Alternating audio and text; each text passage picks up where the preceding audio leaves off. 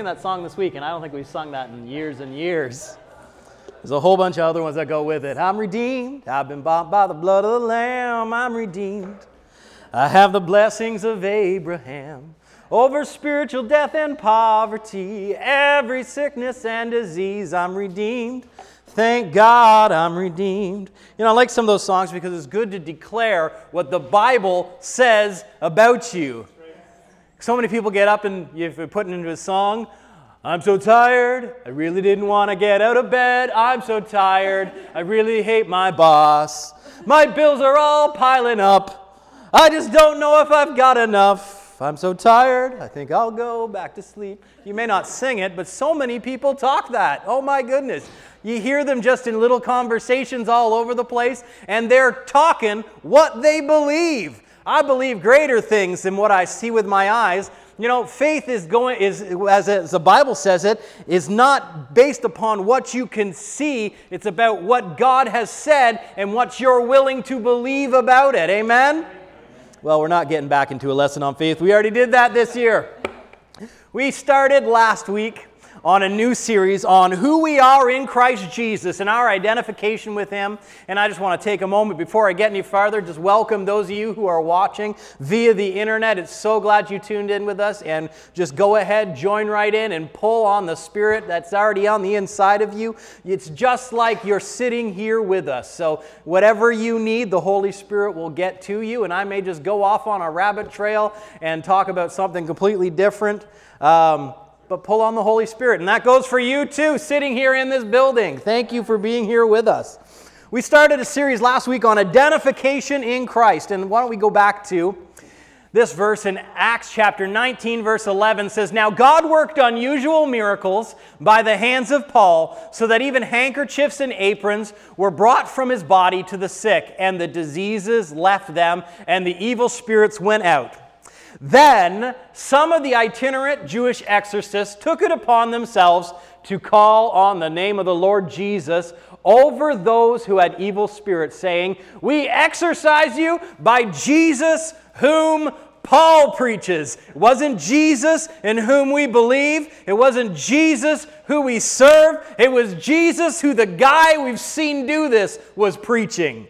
So it's not something that they have a personal relationship with him. This is something they're trying to mimic. And I'll go ahead and give you a little insight into this. They wanted to mimic it for their own gain. You know, if we look at Philip the sorcerer, when he saw that Peter and John would lay hands on the people and they would be filled with the Holy Spirit, he immediately offered them money and said, Give me this gift because he was thinking, I can make people pay for this.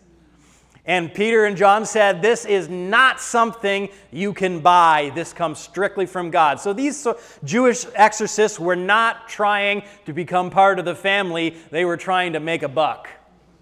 And it says also there were seven sons of Sceva, a Jewish chief priest who did so. And the evil spirit answered and said, Jesus I know, and Paul I know, but who are you? And then the man whom the evil spirit was leaped on them, overpowered them, and prevailed against him, so that they fled out of the house naked and wounded. I, I, just love that story. They tried to get out there, make a profit, and this one demon possessed guy overpowers the seven of them, strips them naked, gives them a beating, and sends them flying out of the house. But the important part about this story is the statement that the Spirit said back to them Jesus I know, and Paul I know, but who are you? And the sad reality is that most Christians have no idea who they are in Christ Jesus, and they have no idea the true nature and character of Father God. And so last week we preached a message to you called Shake the Family Tree. And so often we identify with where we've come from, whether we're of German descent or Russian or English or whatever you may be. You don't have to just identify with that because I tell you the truth, you go far back enough and we all meet at Adam. So you may have looking at your recent history, but uh, God's looking at a different ancestry for you. And so many Christians fail to believe because they haven't the slightest clue who God is or who they are in relation to Him. And so our main verse for this set, this uh, series that we're going to be doing is found here in 2 Corinthians chapter 5, verse 17. And I promise I will slow down and stop talking so fast. In verse 17, it says, "Therefore." Meaning, because of something that has happened, and the something that they were talking about was Jesus, it says, If any man is in Christ, he is a new creation. Everybody say, is. That is a present tense reality. Those who have received Jesus are new creations, not going to be new creations. It's something that you already have. And it says, Old things have passed away, meaning it's already taken place. And behold, all things have become new. Now, I highlighted that in red in Christ because throughout the New Testament, specifically in the epistles, you will find 140 statements similar to this in Christ, by whom, in whom, through whom, by Jesus, by God, because of Jesus. Similar statements. You'll find 140 of them throughout the New Testament, and they all speak about what has been done to you because of Jesus, what can be done through you because of Jesus, what can be done for you because of Jesus, and the, the uniting factor in all of it is Jesus. So it's not about your ability, it's not about what you can work up. All of these verses are about what He has done. And we have to understand that everything in the New Testament is written from the perspective of the finished work of Christ. Why do we call it the finished work? Because when he was on the cross, he said, It is finished. Meaning, I have done a work, and most Christians have never bothered to find out what the work was or how far it actually went. And so, this is our main verse. If anyone is in Christ, he is a new creation. Old things have passed away. Behold, all things have become new. So, say, I am a new creation. I have been created in Christ Jesus. You've got a new ancestry. You've got a new family tree. It doesn't begin with your parents, your grandparents, or wherever you relate it back to. It begins in Jesus because you are in Christ Jesus. You know, if you want to think of it this way, it's kind of like we're now playing a new game.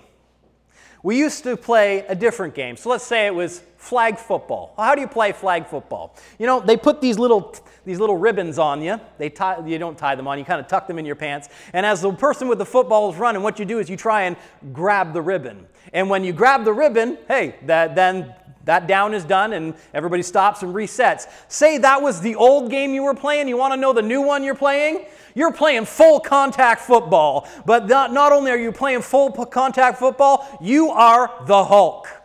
In full out Hulk smash mode, playing against some hunger strike nut cruncher granola environmentalist who hasn't eaten in 30 days. You could breathe on them and they would fall over. You can shake the ground and they'll fall over. That's how much the game has changed. It's not an effort of can I grab hold of something. You have been pumped up with so much Hulk juice, you're ripping right out of your shirt, and the enemy that you are fighting against cannot stand a chance. The rules have changed, and so has the game. We need to stop playing by the old rules. So, with that in mind, let's go over to John chapter 3, and this is where we're going to be preaching out of today. John chapter 3.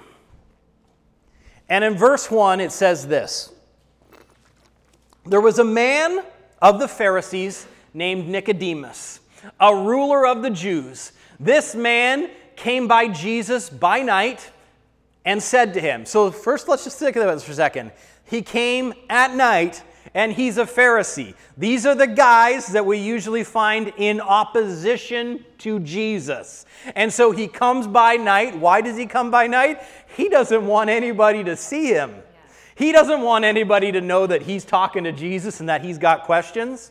And so he says, Rabbi, we know, he says we, so this is a discussion that him and the other Pharisees have been having.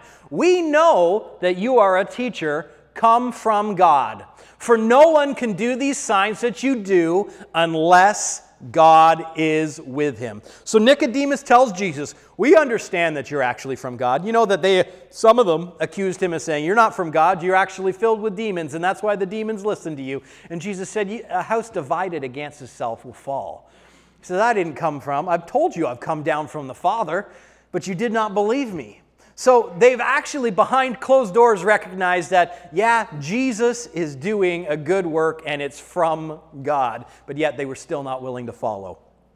So Jesus hears him say these things, and the conversation takes a left turn. And Jesus answered and said to him, Most assuredly, I say to you, unless one is born again, he cannot see the kingdom of God. Now, why did Jesus take this turn with Nicodemus?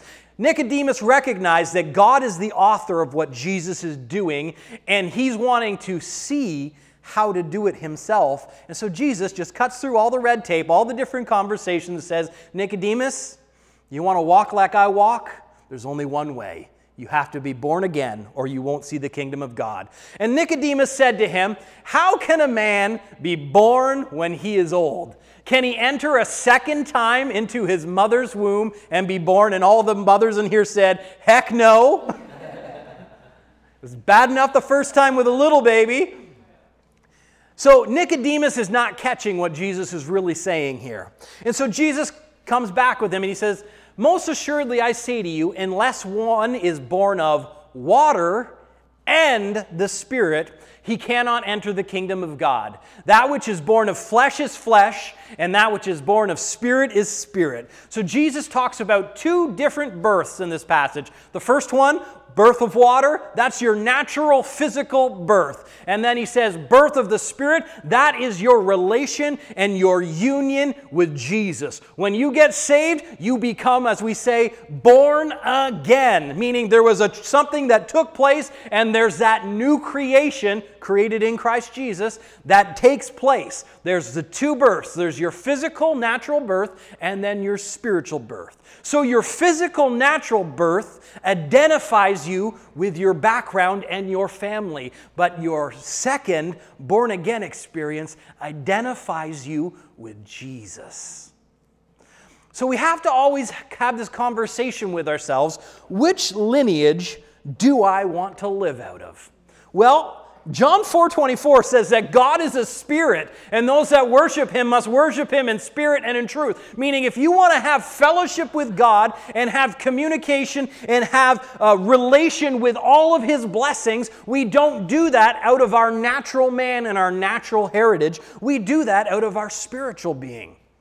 And so Jesus is trying to explain these things to Nicodemus, and Nicodemus is not getting it. How do we know he's not getting it? Because he must have had a dumbfounded look on his face, like, I'm not following Jesus. Because in verse 7 it says, Do not marvel that I said to you, You must be born again. Why does he say, Do not marvel? Because obviously he was marveling, like,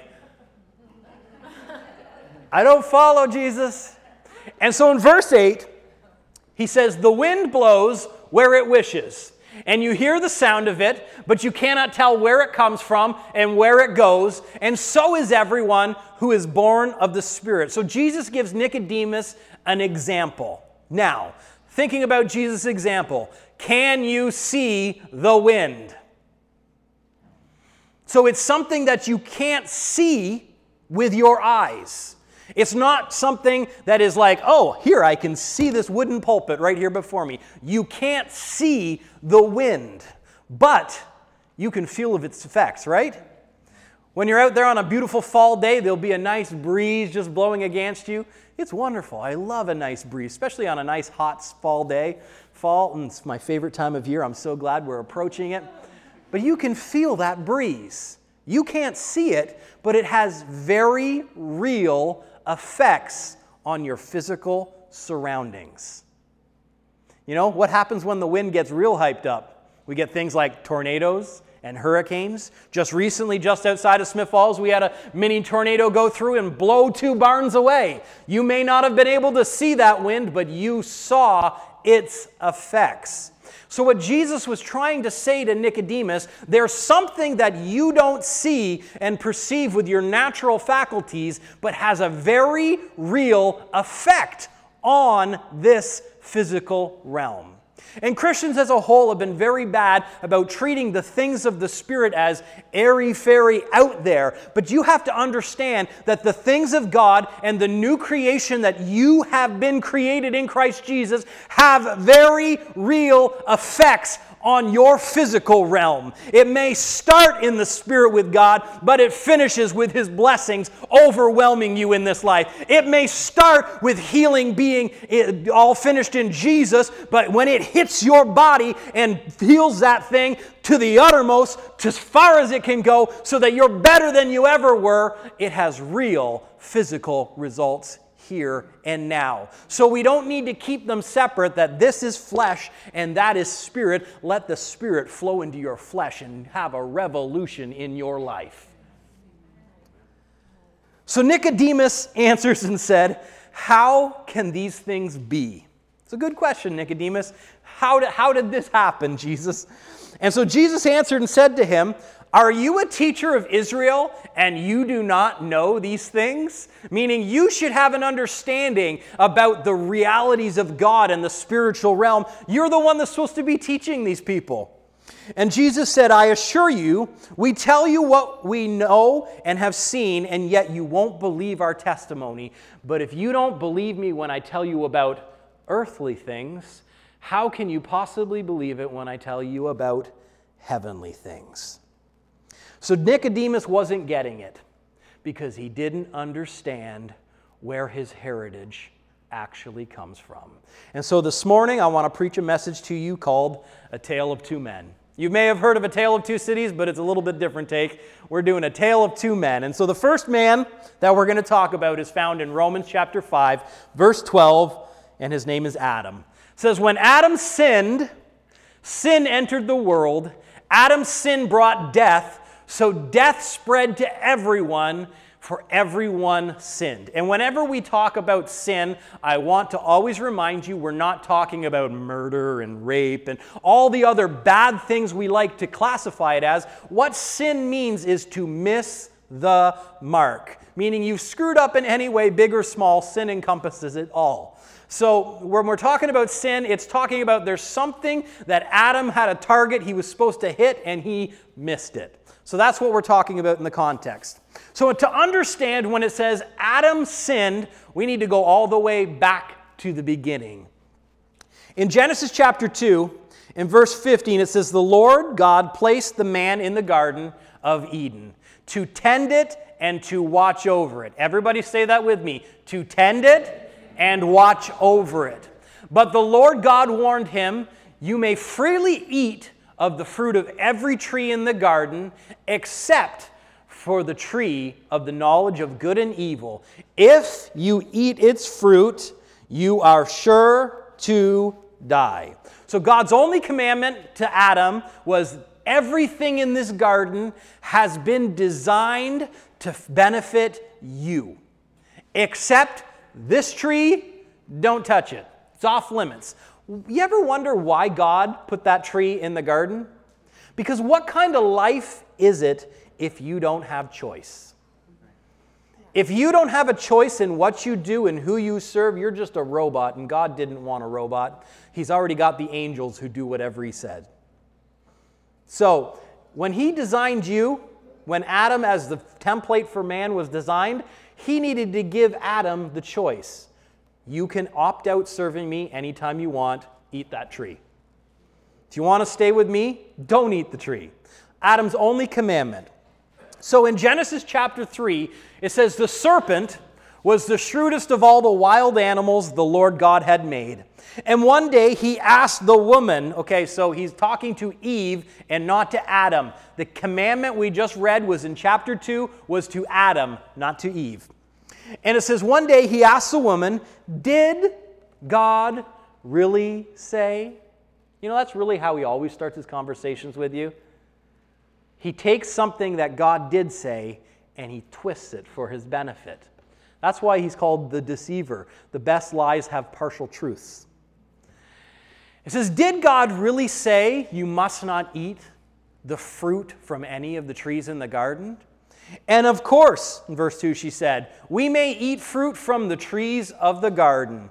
It is only the fruit from the tree in the middle of the garden that we are not allowed to eat. God said, You must not eat it or even touch it. If you do, you will die. So good. Adam has passed along the message to his wife. He's in a better state than most men.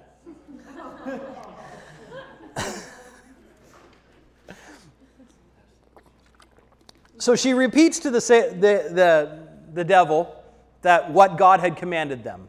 Says, if we eat it, we will die. His response is, You won't die. For the first time in Eve's life, she now has contradictory information. Up until this point, she only heard what Adam and God said. They're the only ones around. And she's taken God at his word on everything up until this point. And for the first time in her life, she has a choice. There's what God has said, and there's now what the serpent has said. And everything in our life really comes down to that choice. There's what God has said, and then there's what everybody else says. There's what the situation says. There's what my body feels like today. It's what the weather looks like today. It's what my bank account looks like today. There's what God says and everything else. And it all boils down to that's the only choice you will ever have God or others. And so, for the first time in her life, she has got contradictory information to what she's known. So he says, You won't die. And he says, God knows that your eyes will be opened as soon as you eat it, and you will be like God, knowing both good and evil. Now, up until this point, uh, Adam and Eve knew good and evil, they just hadn't experienced evil. They'd only ever experienced good. You know, there's things that we go through in our lives that we can know will have horrible consequences, but we don't have to walk through the process to know that they have horrible consequences. Some people choose to walk through it anyways. I don't know why. But think about it. You've seen people suffer with cancer and die, and you know that it sucks, right? Doesn't mean you have to walk through the process yourself to know that it sucks. Adam and Eve knew good and evil, but had yet to experience it. Because God's choice was that you don't have, He didn't want bad things for His children. He didn't want to have to, them to experience any hardships or troubles, which is why He put them in a garden that completely provided for everything they needed. The animals were already there. The fruit was already growing and supplying for them. They didn't have to plant them. God even told them where the gold and the rubies were, even though they had no economic system. God had designed a system that's completely satisfied their every need. They had no need to experience evil. Evil was a choice that they now choose, chose to make. In verse 6, it says, The woman was convinced. So we can't talk her out of it then, right? Oh, come on. She saw that the tree was beautiful and its fruit looked delicious, and she wanted the wisdom it would give her. So she took some of the fruit and ate.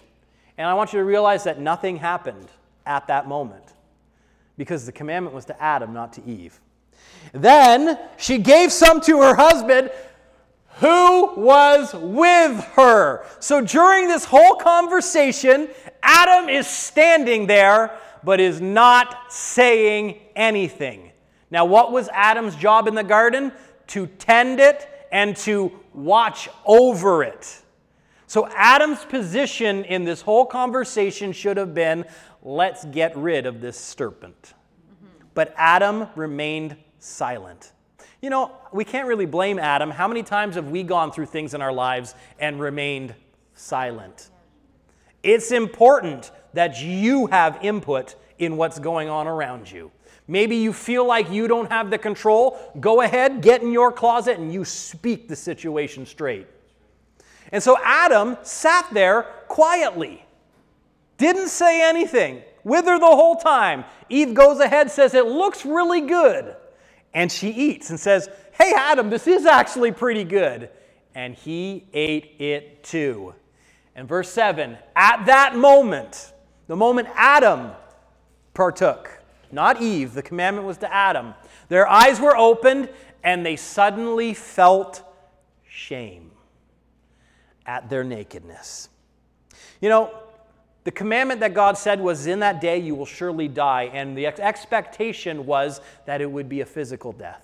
But that's not the death that actually took place, it was a spiritual death that led to their separation from God. And it eventually led to a physical death. It took them about 900 years to figure out how to die. And some of us are speeding down the path at 30 and 40 and 50. You know, it's ridiculous some of the things I hear people say. Oh, I'm so old and I just feel so tired. And I'm like, you're not even middle age. Right, Bill? 120?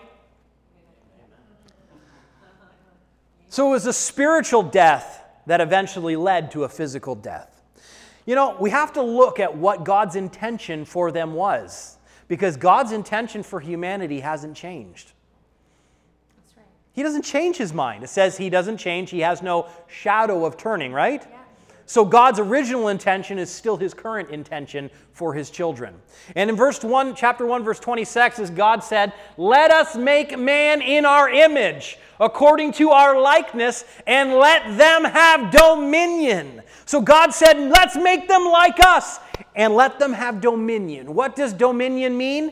It means to reign over. So in that moment, that moment where Adam suddenly felt shame, this is what happened. Adam went from reigning over creation to being ruled by creation. The whole equation was switched. He was in the garden, the garden provided for him everything he needed, it was all right there. And after that moment, we find the words that Adam had to learn how to work the ground because the ground was no longer working for him. And all of humanity since that moment has suffered because of that decision. But it ended in Jesus. And that's what Christianity needs to know is that that equation was reversed in Jesus. Right. We may have suffered up until that point, when Jesus came and then rectified the situation. So let's back to Romans chapter 5. It says, When Adam sinned, sin entered the world, and Adam's sin brought death. So death spread to everyone, for everyone sinned. And I like a different translation that says, Adam's sin passed on to every man, even though they hadn't done the same thing. And in verse 13, it says, Yes, people sinned even before the law was given, but it was not counted as sin because there was not yet any law to break. Still, everyone died, meaning everyone was suffering because of Adam's situation to allow creation to rule over him instead of ruling it. Even from the time of Adam to the time of Moses, even to those who did not disobey the explicit command of God, as Adam did. Now, Adam is a symbol, a representation of Christ who is yet to come. So, what happened in Adam?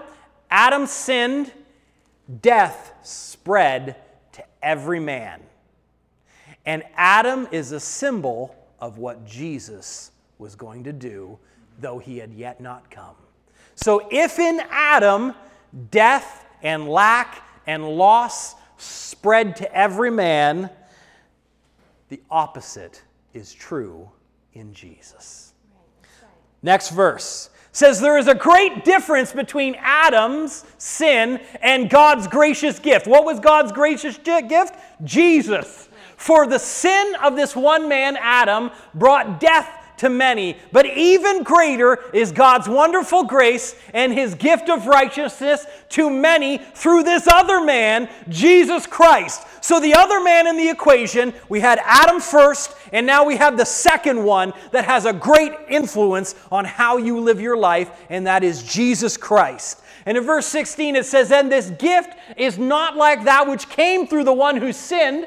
For the judgment which came from one offense resulted in condemnation, which is another word for shame, which is what Adam felt immediately after transgressing, but the free gift uh, which came from many offenses resulted in justification. Now, justification is another word for one we used last week, and that is righteousness. God has declared you righteous, perfect in His sight. You have been united with Him. There is nothing standing before you, and let me tell you this creation doesn't have to rule over you any longer. Verse 17.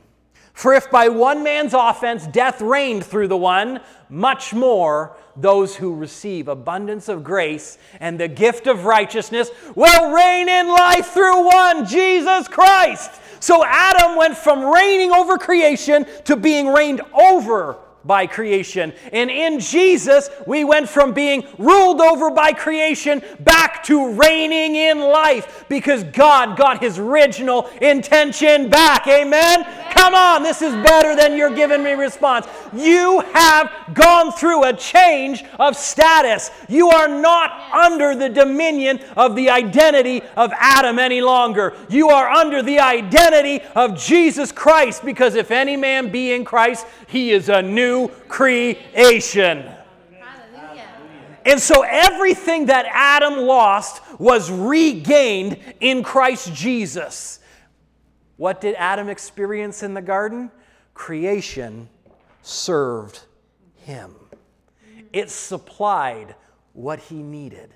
There was no pain in his body, there was no lack at his fingertips. He had whatever he needed. God's original intention has been restored in Jesus. Right. I love how the Message Bible says this next verse. Here it is in a nutshell. Just as one person did it wrong and got us all in this trouble with sin and death, another person did it right and got us out of it. But more than just getting us out of trouble, He got us into life. Hallelujah. Thank God for Jesus. I'm pretty sure that Adam's going to need a security detail in heaven. You mean this is all your fault, Adam? You spread this like a virus to everyone? No, I'm sorry. No, nobody's going to be thinking that. They're going to be like, Thank you, Jesus. You spread this like a virus to everyone who will believe. And so that's why Jesus said to Nicodemus, You must be born again because there needs to be a disassociation with the first birth and a new identification with the second. You need to let go of everything that has tried to rule over you and grab hold of everything that will enable you to reign in life yes. through Christ Jesus. Hallelujah. Therefore, if anyone is in Christ, he is a new creation. Old things have passed away. Behold. You know what behold means? Take a look at. Which means we need to lift up our eyes and look for blessing rather than looking at everything that could be going wrong. Hallelujah. It says in Romans 6 3, or do you not know that as many of us as were baptized into Christ, Jesus, were baptized into his death? Two weeks ago, we had a baptism, and it was a symbol and a representation of what we're talking about this morning. It says, Don't you know that everyone who believes was also baptized into his death? Meaning, your old man is dead. Yes. It died with Jesus. And it says, Therefore, we were buried with him through baptism into death, just as Christ was raised from the dead by the glory of the Father, even so we should walk in newness of life. Meaning, if the old man died with Jesus, the new one lives with him. That's right. Because did he stay in the grave? No. He took all that shame that Adam felt in that moment that spread to all humanity. He took all that sin. Really, it was only one sin. There was not sins, uh, just one Adam's. He screwed us all, but God fixed it. He took it and he put it in the grave and he killed it. And then when he got up, it didn't get up with him. There ain't no zombie sin or shame walking around. It dead, and it stayed dead. So that we can walk in newness of life. Why? Because it's the God kind of life that Pastor Robin already mentioned this morning. The Zoe kind of life. God wanted you to experience life as He experiences it. Not in heaven. Heaven will be great. But Adam wasn't in heaven, Adam was on earth. Right. And that's why Jesus said, Our Father, who art in heaven, hallowed be thy name, your will be done, your kingdom come on earth as it is in heaven. Because he wanted to reunite heaven and earth as his intention was in the beginning. That's why Jesus said it himself I've come that you might have life and have it more abundantly. He's not even just interested in you being alive, He wants you to enjoy the God kind of life here on this earth.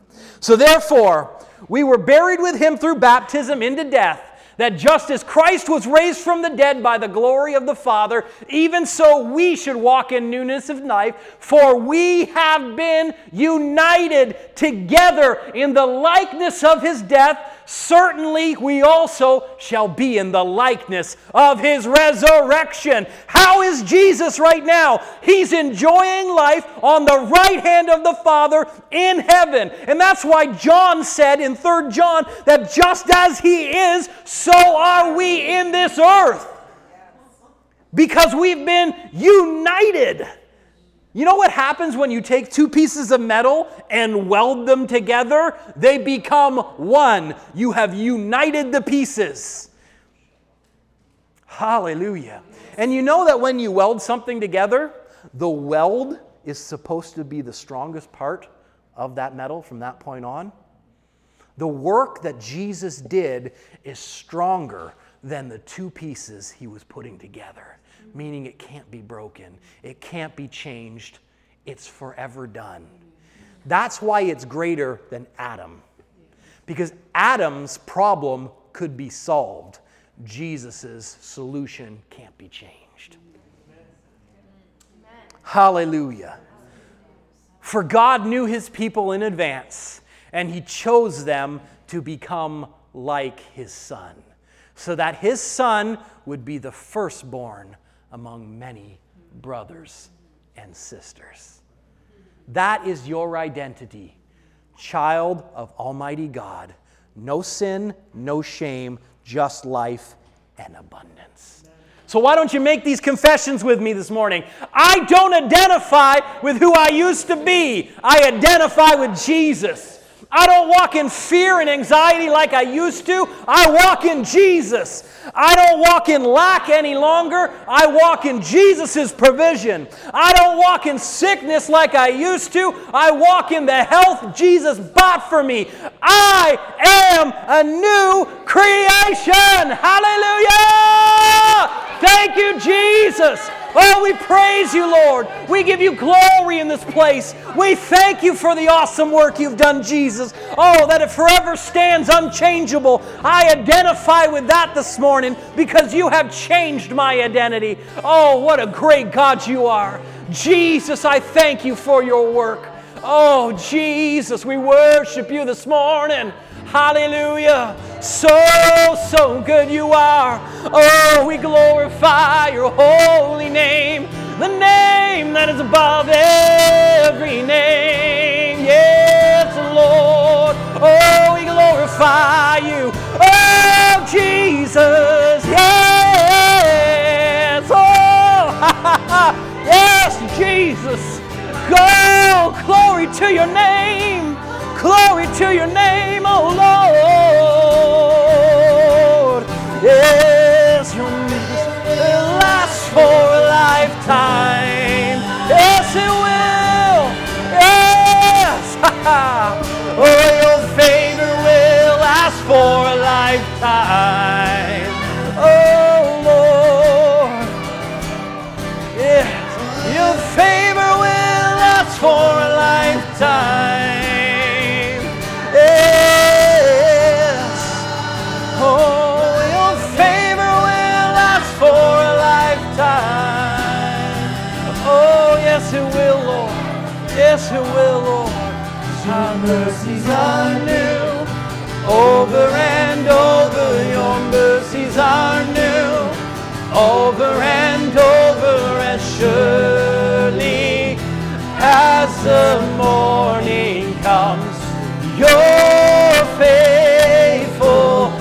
I'll sing of your love over and over. I'll sing of your love over and over. I'll sing with every setting sun.